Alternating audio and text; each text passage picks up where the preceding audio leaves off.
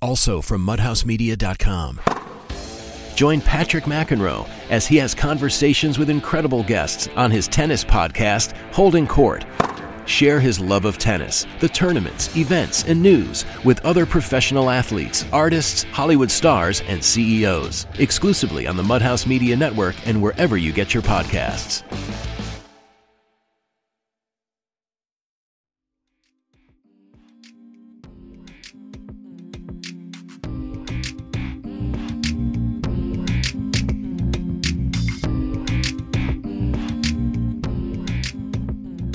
Welcome to Tanya's Table. On this week's episode, I'm speaking with music legend Bonnie Raitt. It's great to talk to you.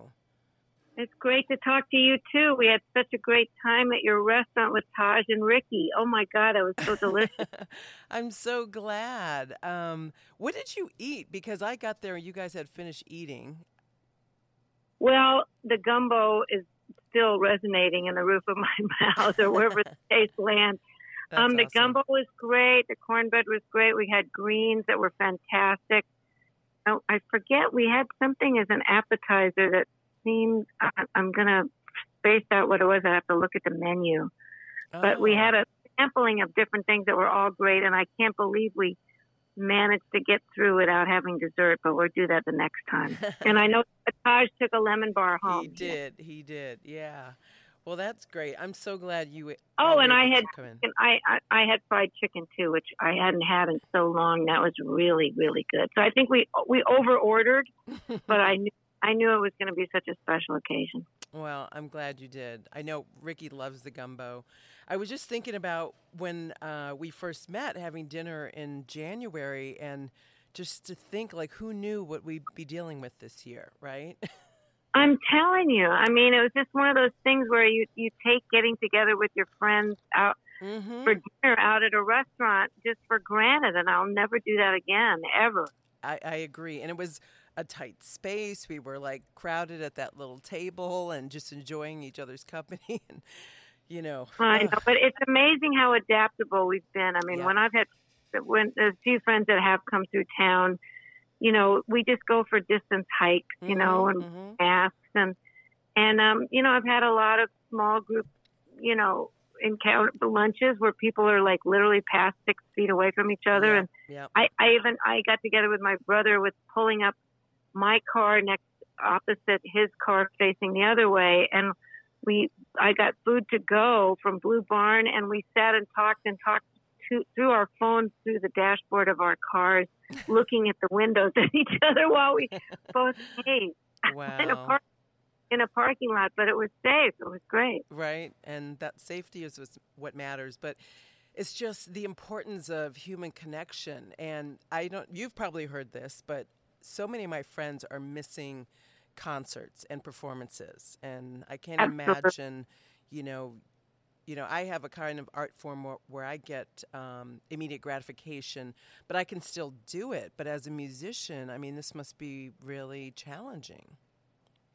Well, I miss my team, my people, you know, like yeah. the family that's the road family and crew. Mm-hmm. You know, we're all, a lot of us have been, I've been on the road since I was 20, so that's 50 wow. years, and to be in one place this long, thank goodness it's a place I love. Mm-hmm. And thank goodness we've had our health, and everyone in my group is healthy still. So thank God for that. And yeah. thank God the election is over. And oh, my goodness. No vaccine. Yes. And so there's so many things to be grateful for. But Agreed. The amount of, you know, the joy that we used to have be exchanging that tribal celebration with the audience, you mm-hmm. know, they're missing it. I'm missing it as an audience goer.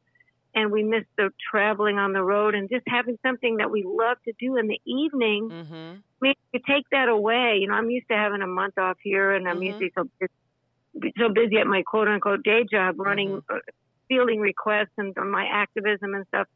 But this was just a heartache for month after month to be mm-hmm. deprived of doing something that brings you so much joy. And so I, like everyone else, have found pockets of wonderful, you know, Zoom or Patreon or Vimeo performances of friends of mine that learn to, broadcast from their house or mm-hmm. get together for socially distanced. Like we recorded for an election, Canada Get Out the Vote and Democratic mm-hmm. Canada support. Boz Skaggs and Ricky and myself and the California Honeydrops, all Bay Area musicians that hadn't seen each other since the shutdown. Mm. We got together at the Great American Music Hall with a got COVID tested twice before we went. Mm. Everybody was distanced and masked up. And it was just so great to play live again with a room full of musicians, no matter how far away we were. It was great. That's what amplifiers are for. Yeah, exactly. So, That's great. I'm very excited that it looks like by next summer we're already holding the dates and hopefully we'll be safe. Yeah, I hope so. Couple things. Well, first of all, it was fun to discover what a foodie you are. When we met, you were talking about Chef's Table and the cooking shows you like to watch. Did you grow up with a lot of, food around, or did you kind of develop your palate as you traveled around the world performing? Well, I always really loved good food, and I was blessed to have, my folks were in a position to be able to get a lot of fresh vegetables and mm-hmm.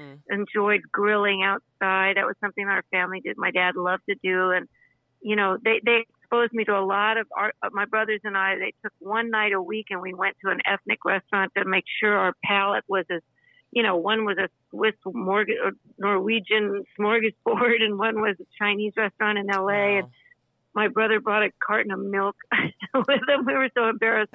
And we had a Spanish night and a Japanese night. And, it was a very, very lucky to be able to have a wide palate. And, mm-hmm. and my parents didn't let us not try something, but they grew up really poor and with parents that, canned, and spinach was overcooked and mm-hmm. chicken was boiled. And my grandparents' idea of a fun dessert was a half a pear on some cottage cheese on a graham cracker. I was like, oh my God. No. Wow. So I think because I was on the road since I was 20, I think that we just were exposed to a tremendous amount of ethnic mm-hmm. food as we traveled around. And I love to eat in the area that I'm traveling in. Mm-hmm. I mean, I would have mixed tulips in the South, and I would have Smithfield ham and biscuits and grits. And then I'd have being around so many older blues people that lived in the South, mm-hmm. and when I visited them, I got way into soul food. So I spoiled, and then mm-hmm. Texas and New Mexico, I got into that Tex-Mex and Mexican cuisine, mm-hmm. and New Orleans having Ivan Neville in my band for a long time. God. We got home cooking from the Neville family. So amazing. There you go. Amazing. New Orleans is just such a special town. Oh, my goodness. Oh, it's my absolute favorite city in the country is New Orleans. Yeah, it's so special. When I try to describe it to people who haven't been there, I mean, when I first went there, it reminded me so much of Europe with the architecture and the walkable streets and just I just love that town. I do, too. I love all the culinary influence. And I love studying the history of food and why Thai food ended up like that and mm-hmm. why Vietnamese mm-hmm. like that, and all the different sociocultural histories of dominating and taking over, and how Moroccan influence came in here, and then you look at where it came from, and studying Southern food. I think everybody during the shutdown has really gone to school on all these wonderful. I started, I think, with Anthony Bourdain, but there were great. The Food Network has really opened up everybody's eyes as to the incredible. I can't get enough of street food, Chef's Table, Ugly Delicious. Yeah, One World. I love it. And now you're going to have yours, Tanya. It's out there. It started. Yeah, Tanya's Kitchen Table. My dream is to have a show to go around the world and the country, kind of like Anthony did. But, in these times, it's not really possible to record it. But hopefully in the future, because I think, food and music share the ability to really break down barriers with people and to really open minds, you know what I mean? And to bring people together. I feel exactly the same way. I know we talked about that when we first met. It's just in this incredibly divisive mm-hmm. time when people are becoming nationalistic, mm-hmm. what they call nationalistic. We're an entire country of immigrants, and Then where do they think this came from? Then where do they think black eyed peas came from? Right. And fried chicken. Everything, mashed potatoes, macaroni and cheese. Chef James Hemings, who was Thomas Jefferson's chef, is responsible for inventing macaroni and cheese. You know, we learned bechamel in France. So it's, I mean, we're all American is what, you know, we need to figure out, you know. Exactly. Let's give credit where it's due. I mean, Padma Lakshmi's new show, I learned so much. You know? I mean, these are providing the great glue of what's like global music, you know, with those WOMAD and, you know, the understanding. I mean, it's funny we call it Americana format when, in fact, every musical style of Americana came from another country except Native Americans. So get real here, you know. But it's really, people are having their eyes open culturally, and I think that there's not a politicization of cuisines as much as maybe going into the backstory of, you know, why chitlins was the food of choice for the slaves, you know, because they didn't have a choice, you know, and why Native Americans' health crisis is so awful is because of American commodities. You know, the government.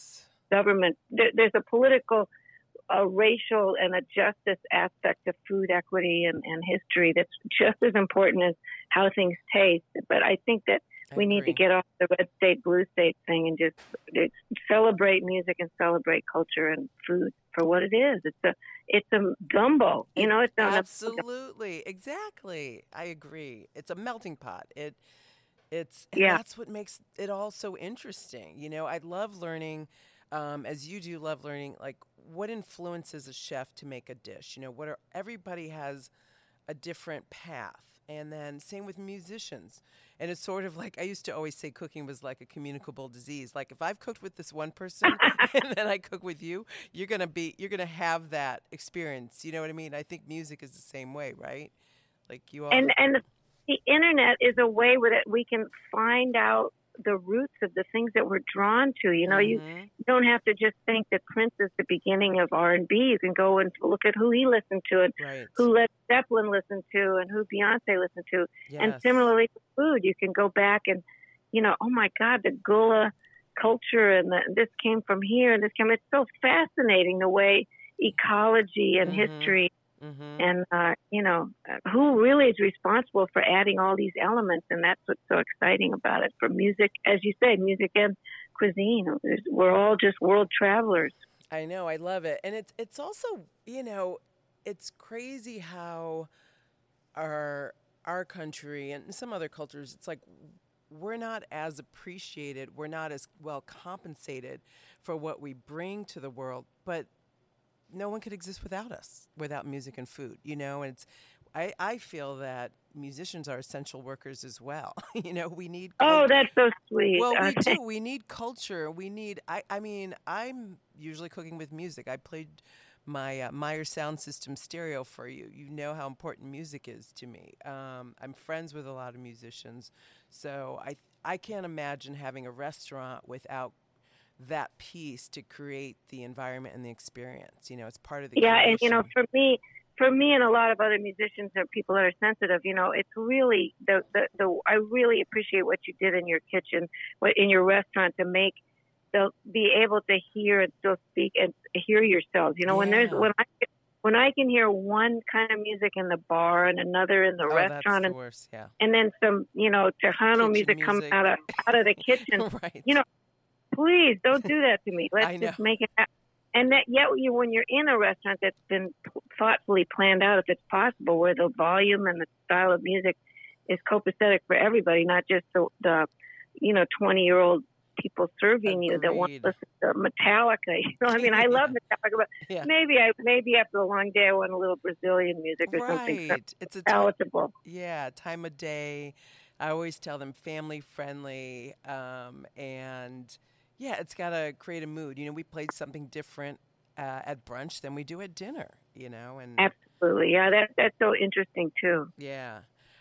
So I want to go back to, you know, your activism work for a second because I don't know about you, but I didn't really seek out this field to, like, with the idea that I would become an activist. And people consider me as an activist, but And it kind of happened accidentally when I realized I had this platform to make a big impact in my industry and in my community.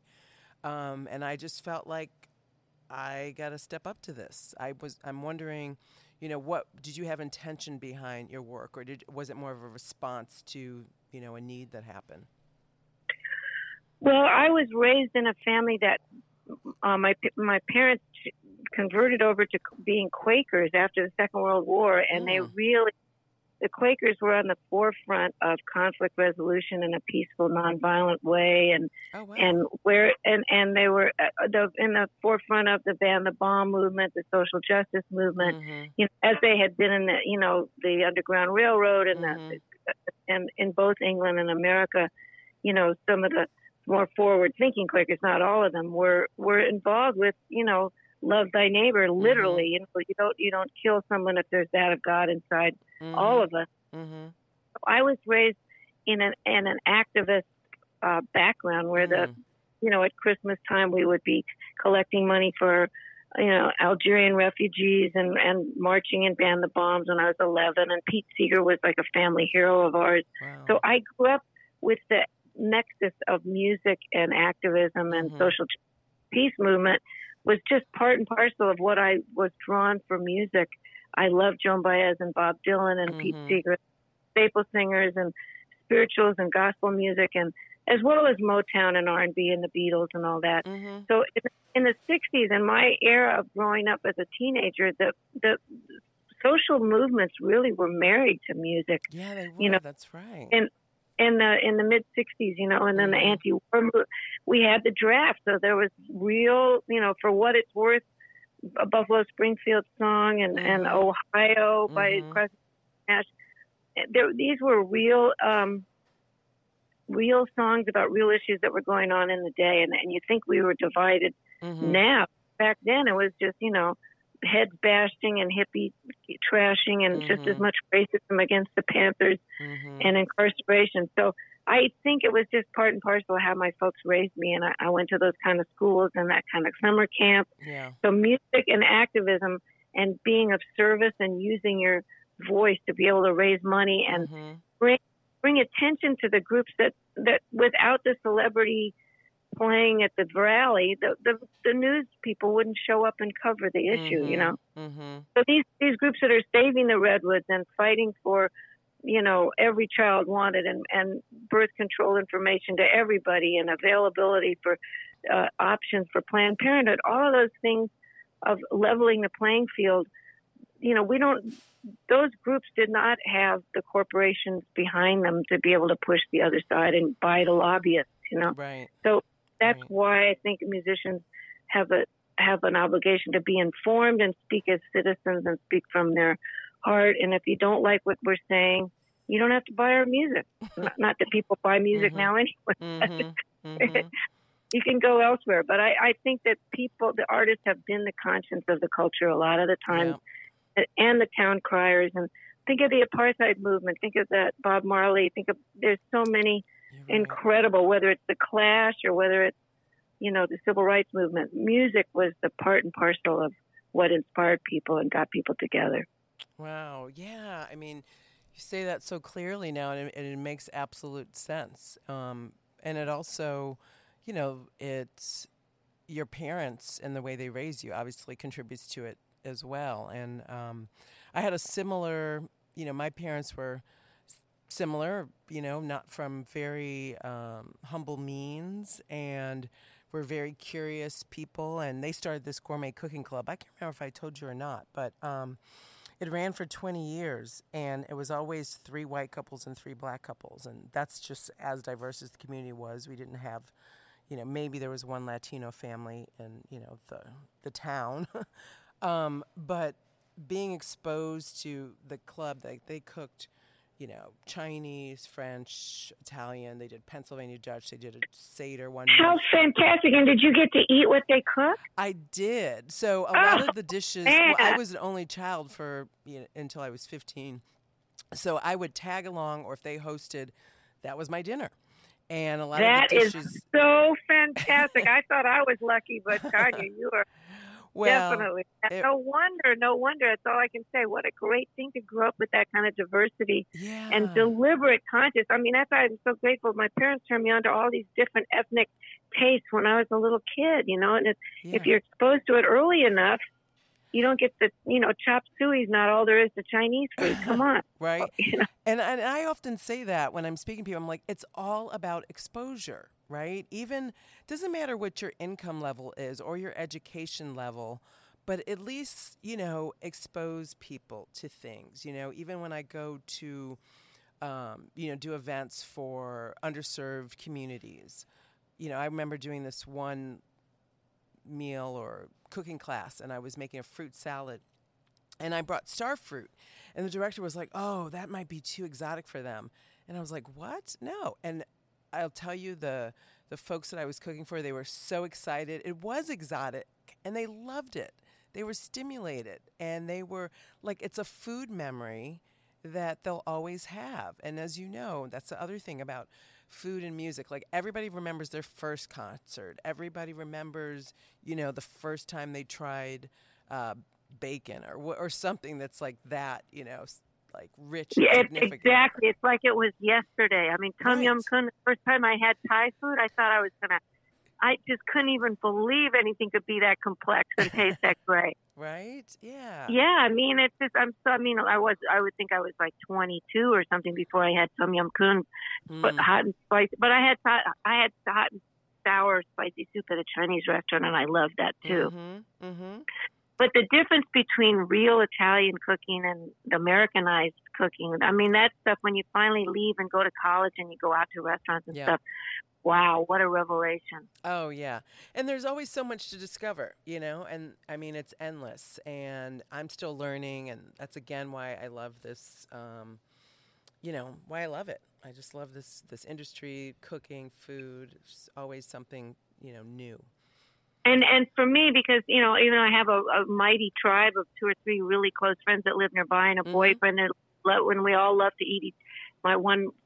A couple of incredible chefs, cooks that are friends of mine. That Ricky, and oh my God, I'm so lucky. Yeah. But the thing that's wonderful when I'm alone, and I've been here at home a lot, those cooking shows have always, you know, like the yoga, that lady that used to do yoga years ago and on PBS, but Lydia, you know, I mean, I would watch Julia Child, not just to learn how to do stuff, but I just, the hominess of watching somebody cook and the joy of these internet shows just make you feel so part of. And it's just, you know, whether it's a Barefoot Contessa or Nadia or Samin or any of these shows, and your show too, I can't wait to see that. So, you know, it brings you in and gives you a sense of it, like around the campfire, you know, you're suddenly at the hearth and you have that community. And for people that are alone or people that are confused about what they're going to take a shot at, they can, you know,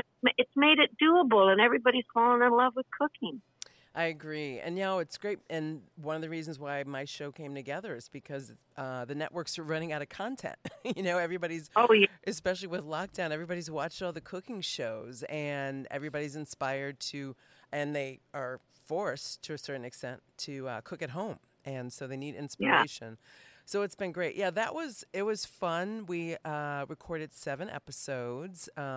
I can't wait for you to watch it and get your feedback, see what you think. Hoping I can't wait, Tanya. I cannot wait. I saw you after that long drive. I couldn't believe you shot it.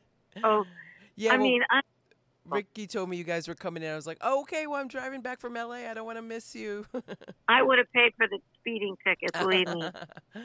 Now, let me ask you, are you going to move it back up to the Bay Area if you can, or do you have to go down and commute? I think we'll probably likely stay in L.A. just because the, you know, the production teams, there's just so many more people that work in production down there, at least for now. Yeah. That makes sense. And then you can bunch the shows. You do a lot. Exactly. You do a bunch of yeah, we did 7 in a week, so yeah, it was a lot. But it was, you know, it was great. You get a momentum, and of course, this was, you know, season 1 in a new studio for me, so I had some kinks to iron out. But overall, I'm happy with it. The network was happy with it. when I got there, I told the producer before I got there, but I was like, let me just emphasize how important music is to me. So I had a couple friends who are big fans of yours, local musicians, Julie Wolf, who's a keyboard player. You might know her. She played with everything but the girl, and Coffee Brown. They did a little background music, original music for me. And then, oh, wonderful. Yeah, it's, I mean, it just, it makes a difference. And then on set, you know, they played music that I like to listen to that's obviously licensed, and we couldn't. And they might have got a chance to eat some of the stuff that you were cooking too. Yeah, absolutely. I made fried chicken. Envious. I'm so envious of the crews of people that are, you know, get to travel around the world and just, oh, I guess I'll have to taste this money dragon fruit or whatever it is. Right. That's a tough job, but somebody's got to do it. You know, I got to say that the level of concert catering that we get backstage, the amount of pride and attention to, I mean, they call it in the food business the product, but I mean, the sort of, you know, we specify organic if it's possible, unless we're in a. I don't draw in those arenas where there's a, they get a contract already for the year, and you know, you don't get to bring in your own caterer. Yeah. Most of the time, I'm at the level where, oh my God, it's just it's like having a wedding every night. You go back. That's the great care and love that people that love the musicians so much, and you can taste it in every bite, and the presentation. And I just honor the work that goes into it. And I come in there in the daytime and watch them, you know, out in the truck and out in the back grilling stuff. And I'm so fascinated as a foodie, like you said. You know, if I can get there early enough and I don't have to be at sound check, I love to poke my head in and see what they're making and taste stuff. Oh my God, and it's so much action. Yeah, and it's so much work. I mean, that kind of production where they're basically building a kitchen also, right, on the site. Yes. You know, I mean, that's why I'm a restaurant person. I do some catering. I've done some, but that whole reinventing the wheel, I definitely admire the chefs who are committed to doing that, because that's just another level of just, you know, preparation and organizing and planning that it's a lot, but like you said. Oh, I learned so much when the first chef season, the Chef's Table came out the first time. I really had my eyes. I was unaware of how many, just cleaning, wiping down the kitchen every night. I mean, yes. Who knew, you know? Yeah. And, you know, especially in Europe, the cooks do that. You are expected to do that at the end of your shift. A lot of kitchens in the United States, they have cleaning crews that come in, you know, later at night to really do that stuff. But I remember, you know, you roll up your sleeves and you're part of, you know, you're doing it all. Oh, I would be so surprised if there weren't major cocaine addicts in the food industry.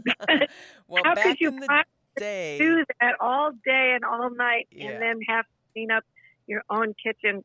Just like, I'm so tired, I'm thinking about it. I mean, I'm older now, but I mean, really, maybe there's some energy. Like at the end of the show, people say, "Aren't you exhausted?" And actually, we're not exhausted. We're uplifted, and we need to wind down. Yeah, we need to wind down. But I mean, cleaning the kitchen every night I'd have to be high. That's so funny. Yeah, I mean, Oh, go ahead.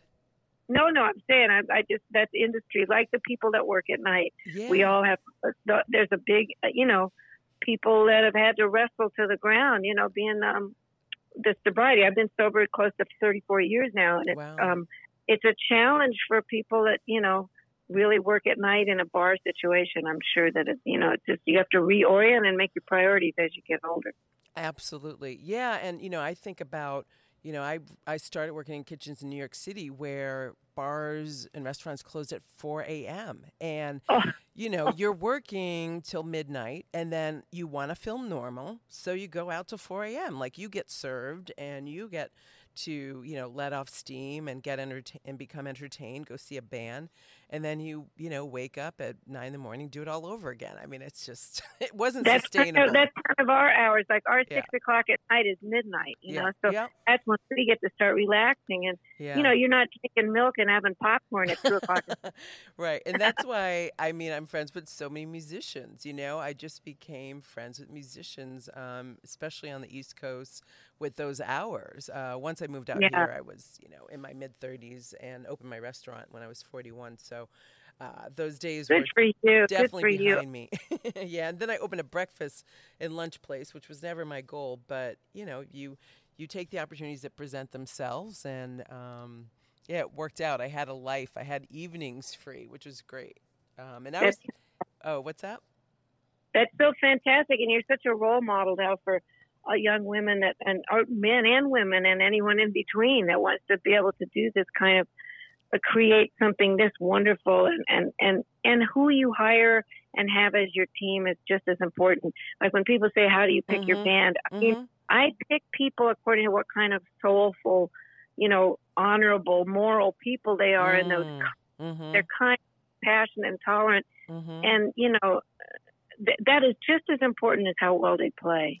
Absolutely. Actually, you know, people can always improve on those hard skills, whether it's playing an instrument or cooking, like, you know, a steak or a piece of fish. But those, like, soft, like you said, moral, social skills, like that almost, they got to have that going on before they come to you, because we're not parents.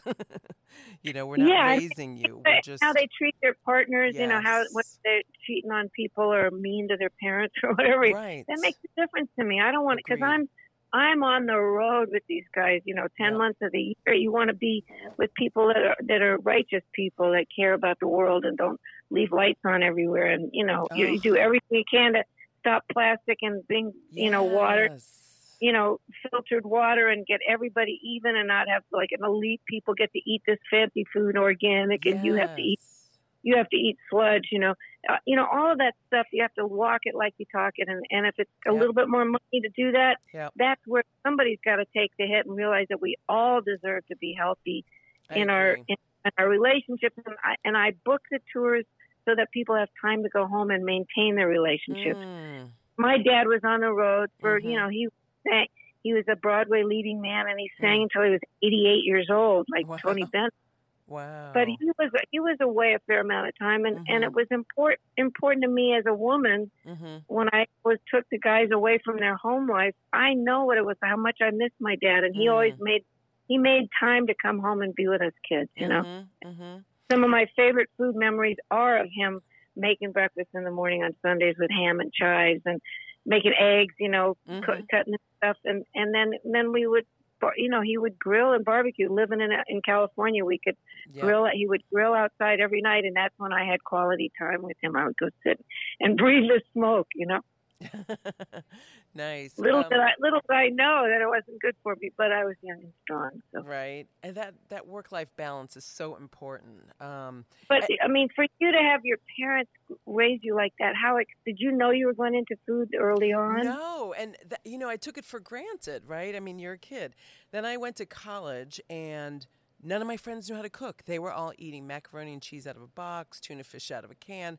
And so, top ramen, I stirred chocolate pudding on a hot plate between my roommate and I, and licked the spoon while we were studying. Yeah, and so I started hosting dinner parties, and I just loved it. And I started working in restaurants to make some, you know, spending money for myself. And again, I still didn't think it would be a career option, but I was really inspired by this one couple that ran this restaurant. You know, it was a college town, so it was like pubby food, but they were just passionate about hospitality.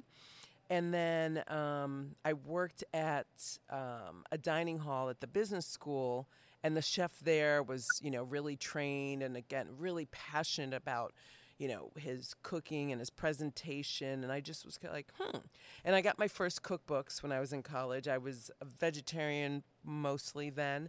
And my grandmother gave me a couple cookbooks, and a friend gave me the Moosewood cookbook. And my neighbor and I, we cooked every recipe. Yeah, do you remember that one? Yes, I do. I think I still have it in a bookcase in my guest room. Yeah, I still have my copy. But yeah.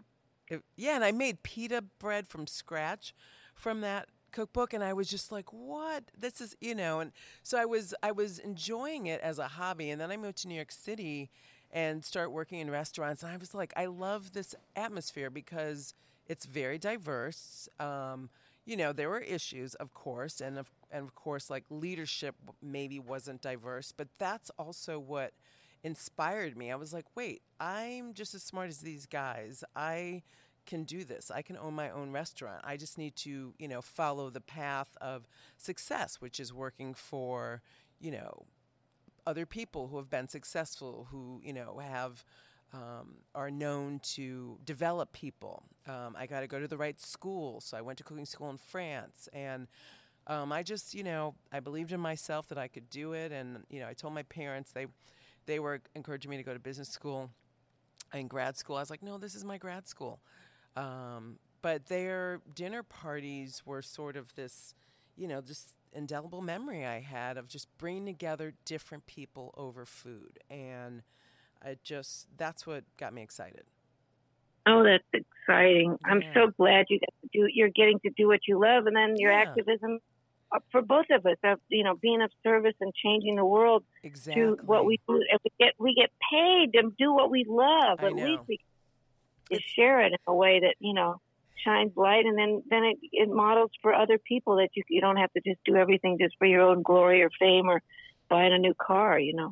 Exactly. And, you know, one thing, you know, since COVID and the movement, I have to tell you, have been such gifts for me, because COVID, I was, excuse me, before COVID, I had some people in my organization who I didn't feel were supporting me in my vision. And a lot of it had to do with the fact that they weren't comfortable following the lead of a black woman. So I was able to, you know, streamline and then really work on building my company culture to attract people who would support me.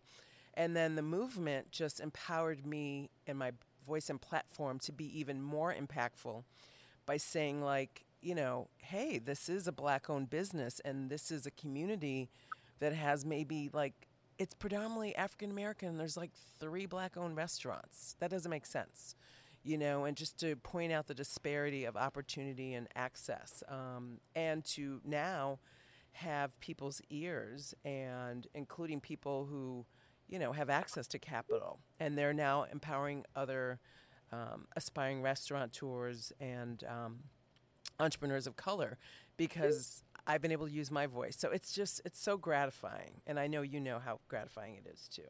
It is really gratifying, and you know, we're both so lucky to live in this part of the country where there's already so much movement for, you know, getting the causes supported in the way that, you know, the 1% or who's ever been blessed with more than they need feels. Yes. You know, I mean, it's not just the Bay Area, but everywhere. People just need to dig in when they can. Yeah. But, you know, the resources for nonprofit support are drying up because people's savings are being, you know, there's a lot of people that are.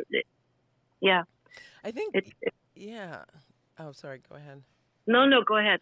Okay. No, you know, I think some people don't realize, like, when, you know, we all win when everybody wins. You know what I mean? Like, and not everybody's going to have the same aspiration, same motivation, and, you know, but everybody needs to have their basic needs taken care of in a way that's fair and equitable, you know? So like you said, access to organic food, because it makes a big difference, you know, to not have, you know, foods laden with hormones or pesticides in the development of, you know, people's, you know, physical and mental development.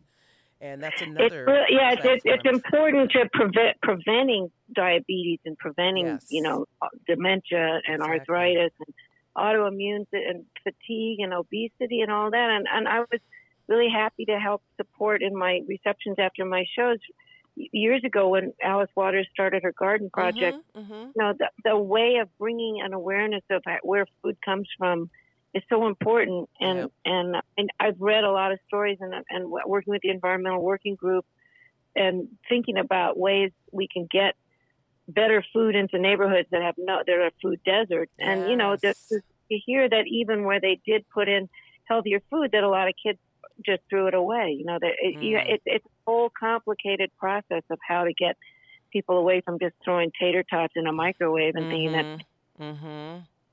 What are you going to do when a mom's got 3 jobs and 4 kids at home? I mean, how are you going to? You know, nobody has time to make an organic papaya salad. You know what I mean? I know. You know, that's what we got to get real and get the fun of it and the awareness of it. And community gardens, I think, is a really great, you know, a great way to start, to take vacant lots and turn them into gardens and have side projects for kids that, you know, where they get to grow their own vegetables, or even if it's just one little pack of strawberries, and just to see the wonder of it and get trips out into nature and get, you know, take field trips. That was so important to me as a kid in school when I grew up in LA, the field trips to go and learn about what it was like to be on a farm. I mean, it was like going to the moon. Yeah, I mean, kids love to play in dirt anyways. I mean, we should just, you know, put them in the fields.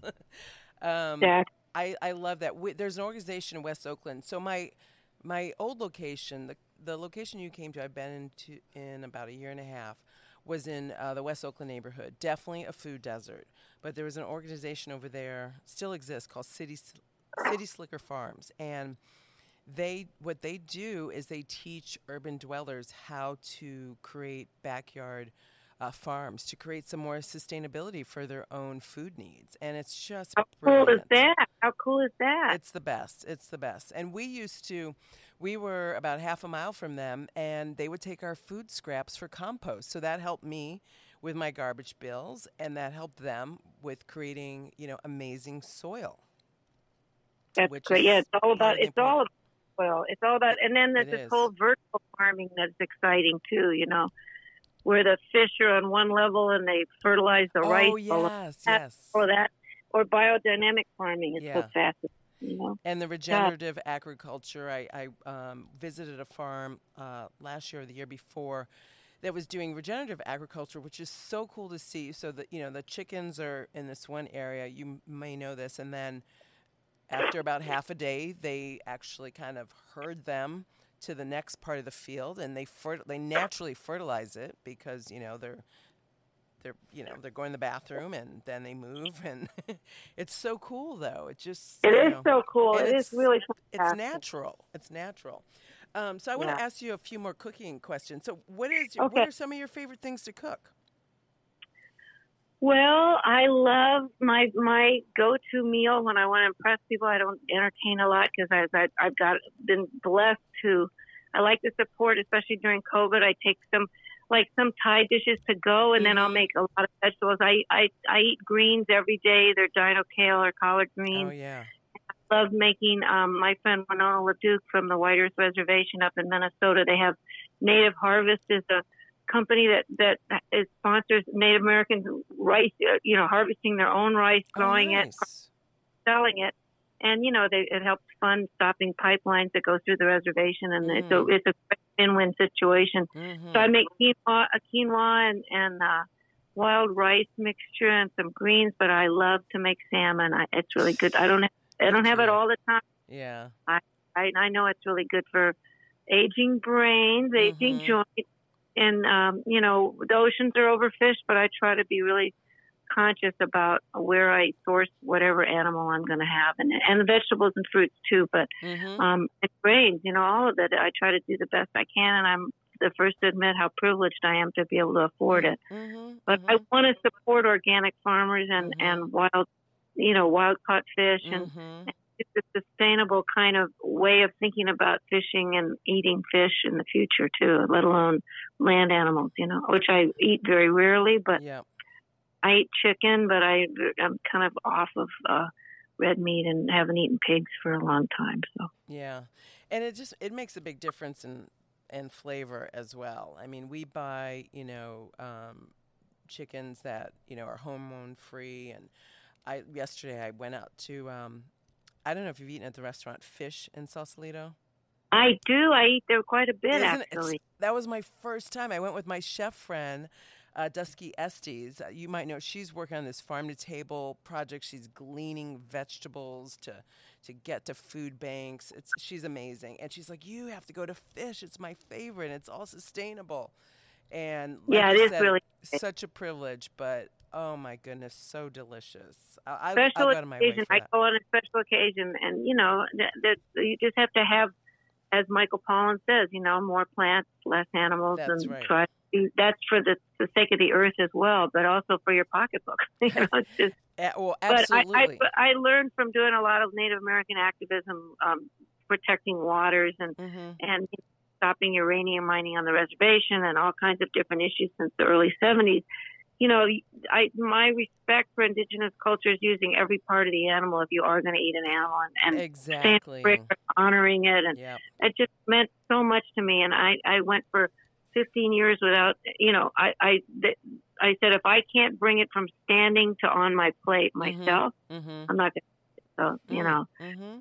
That was hardcore, but eventually I just, you know, added in some fish and chicken. And mm-hmm. Mm-hmm. But basically, I just think trying to move and eat healthy and pay attention to the fair wage of the people that are producing and growing and harvesting and driving, and the footprint of all the ways that we consume was yes. just really important. And it's not economically for preventing disease. It's ultimately going to be less expensive than trying to treat disease that was caused by not sourcing food correctly in the first place, let alone the whole economies that have been blighted by mm-hmm. corporate monocropping and growing mm-hmm. beans in Vietnam instead of, and you know, cutting down shade-grown trees where the family farmers in Central America have been, you know, growing coffee as their livelihood mm-hmm. for years has wiped out, and that cutting down all those shade trees is also stop birds from being able to have a place to stop on their migration. So it's a whole ecosystem that yeah. we have to think about. Yeah, it's the same. We have to have equity in our food system and our health system and our education and jobs. You know, you can't just think about what's healthy for the privileged few.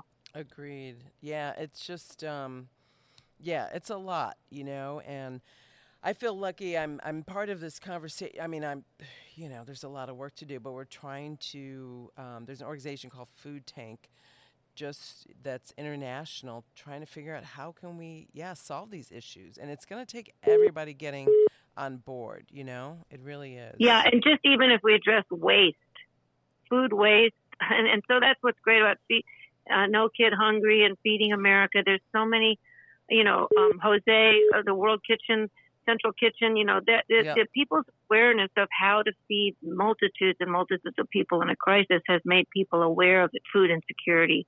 And, you know, more and more news stories about, I don't know whether how much of the general population gets exposed to how much we can fix this just by, we can fix a lot of our energy problems with conserving and upcycling, you know, our clothes and not being on that have everything new and everything, the portion control and not wasting. I mean, I could go on and I don't want to bore you. I know there's so much. It's a solvable issue just like there's enough energy in renewables, there's enough energy, and with food, with planning better, we have enough food for everybody, and we could have healthy food for everybody and prevent a lot easier. I mean, I'm not saying it's a light switch that, you know, I'm not naive. It's going to take a lot of work, but it's just awareness. It is. You know, it is. And I wasn't always aware of the healthy choices in my diet and my lifestyle. Mm-hmm. I learned essentially. Mm-hmm. So those of us that are the elders, which I'm now, you know, we can turn around and share what we know. Mm-hmm. Absolutely. Every little bit helps. It all adds up. The recycling, everything. And I love No Kid Hungry for that. I'm a big supporter of theirs because getting, you know, healthy meals to kids at breakfast and lunch in the schools is so important. And even now, without school, without in-person schooling, they still have a lot of work to do. Yeah, and a lot of times the kids, that was one of their only meals of the day was lunch. So. But you know, I'm just so I was looking at a list of questions they said what you might ask, and I was just so delighted at, you know, it's just so much when you don't even think about the things that you couldn't live without or the hot your favorite. I don't think I've ever had an interview with anybody that talked about food in my entire life. So we've been talking about politics of it, but. If there's anything else I didn't. Yeah, but you, I mean, first of all, you know so much more than anyone I've talked to, which is who's not in the industry per se, which is, this is really, you know, it's exciting. Yeah, I was going to ask you, well, first of all, do you listen to music when you cook or when you eat? Is that something like you think about? You know, I when I'm with my office in LA and I'm working 4 or 5 hours a day with just answering emails and requests and managing, you know, with my crack team of women. I don't know how they do it. They both got two kids, and we have a fantastic extended support team that works 12 months a year. It doesn't just go on that. They stay, take care of the home front business of tourism and the record company and all the requests that come in. I can't do my emails and listen to music. So when I'm hiking, I mean, I'm outside in nature. That's my number one reason for living in California is I just love to be outside every day, and I love hiking, and I could do that wherever I am, but to be out of the city a little bit more in the nature is just a life force for me. When you're on the road, you're downtown and you only can walk around the block usually. So it's like, you know, this is just a godsend. This year, one of the blessings has been to watch four seasons in one place. Yeah. But I listen, I do yoga 5 times a week with a friend, and we do that over FaceTime now. And I listen to Madeline Peru. I have that station on for her, and Charlie Hayden I love, and I mean, there's a lot of classic jazz and world music, and Indestructible Beat of Soweto from South Africa. I love those records, and I love Toots and the Maytals, and I'm so sad that my dear friend Toots passed away from COVID this year, or not officially, but he had a respiratory illness that's out. So I listen to a lot of, you know, Howlin' Wolf and Muddy Waters and all kinds of American artists. So I try to keep my music as eclectic as my culinary taste. So nice. Me too. I love it. And I have something to tell you. Guess what I did yesterday? I bought my first guitar, and I'm taking lessons starting tomorrow. Good for you. Fantastic. Yeah, I'm excited. I studied piano when I was younger, and, you know, obviously it's harder to take a piano around with you, and I've moved around a lot in my life. And I've been wanting to pick it up for a while, and, you know, I found a teacher who's going to be doing some Zoom classes, and I wish you all the best. It is so much fun, and it's hard. F chord is still hard for me. So, I'm self-taught too. I took a little piano lessons. My mom was a pianist, and she didn't force me, but I love taking. I write more on the piano than I do on the guitar, but I love to play the guitar. But I miss playing with my band. I don't just sit around the house and play. So. Yeah. Well, I wish you all the best with that. That's fantastic. You. Yeah, I'm excited. You know, it's just like it's a new thing. I've never had a lot of time for hobbies since I've been working and running my own business, and I just want to add it to my life, you know, to enrich my life. And I love music, so I was like, let me get one. And so it's a little acoustic guitar. And start with lighter gauge strings so you don't hurt your fingers so much. Because people oftentimes, you know, it's just too hard when they start and they give up. But you got to build those calluses. Oh, okay. Good to know. Well, yeah, I'll let you know how it goes. Well, yeah, we'll have to jam together, and we'll cook in the kitchen and jam. And, you know, I don't know whether my cooking dinner tastes worse from listening to MSNBC and being upset. But you know what I mean? I try to stay off the news stations while I'm cooking. But, in terms of when I sit down and eat, I'm afraid I watch the evening news. So, you know. Yeah, not always, but being alone in COVID, you know, that's sort of at the end of the work day. I like to catch up. And so what I've been trying to do is just when I'm in the car, I listen to PBS NewsHour and, BBC World News, and I get it that way, and then I do something a little bit more nourishing. And for fun, I watch a cooking show or a nature show or a travel show. I love it. Yeah, you really have to make an effort not to absorb the news cycle like 24/7. I mean, because it can get to be too much. So a couple other questions before you go. Do you have a secret snack? I mean, I know you eat really healthily, but is there something that's like, well... Oh, I'm not always... I would have to say after a long trip on the plane and the drive back home, my friend picks me up or I take the airport, or I cannot resist at least once a month, maybe, Doritos Cool Ranch chips. I don't know what the heck they put in it, but I didn't see that coming. Yeah. Me neither. But you know, it's just one of those things where I don't do it that often, but that would be my guilty pleasure. And you know, I love popcorn. I have to watch out that I air pop it and put this kind of you know, I try to do it not, it's like a, what's that, gateway drug? You know, I make much before I know it the next day, the bag will be gone. So, right. What's I like the salty yeast? Stuff, I like spicy stuff. So I make sure that I have little healthier versions of those things around so that I won't like put a trough of butter.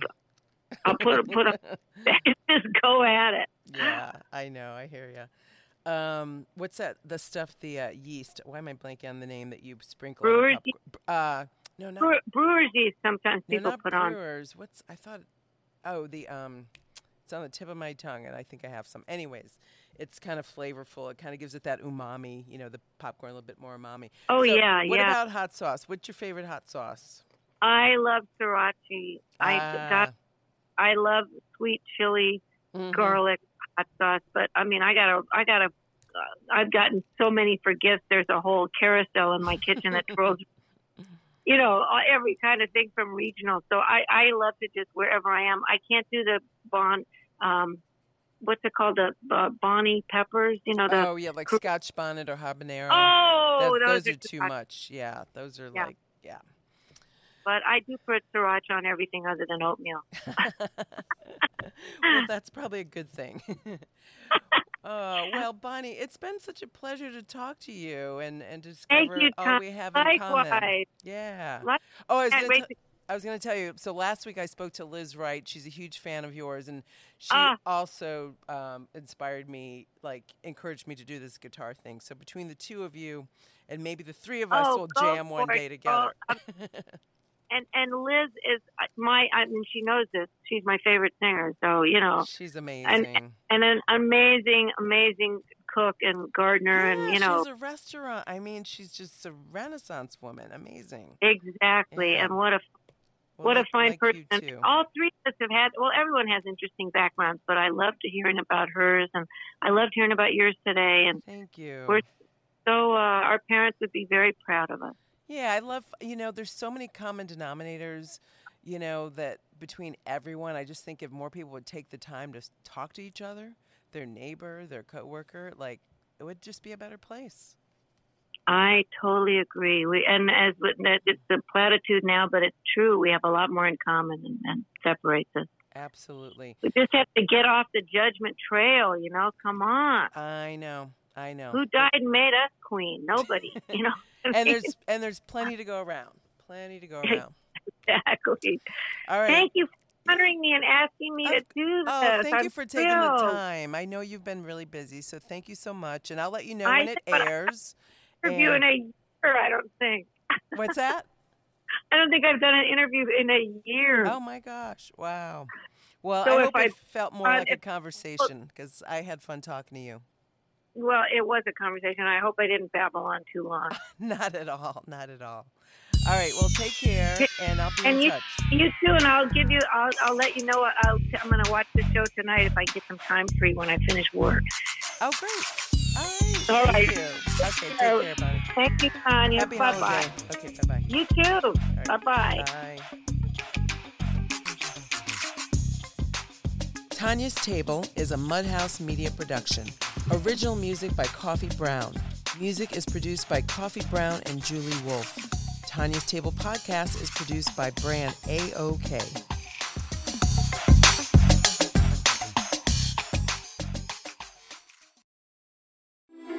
Like what you're hearing? Download and subscribe to all of our shows at mudhousemedia.com.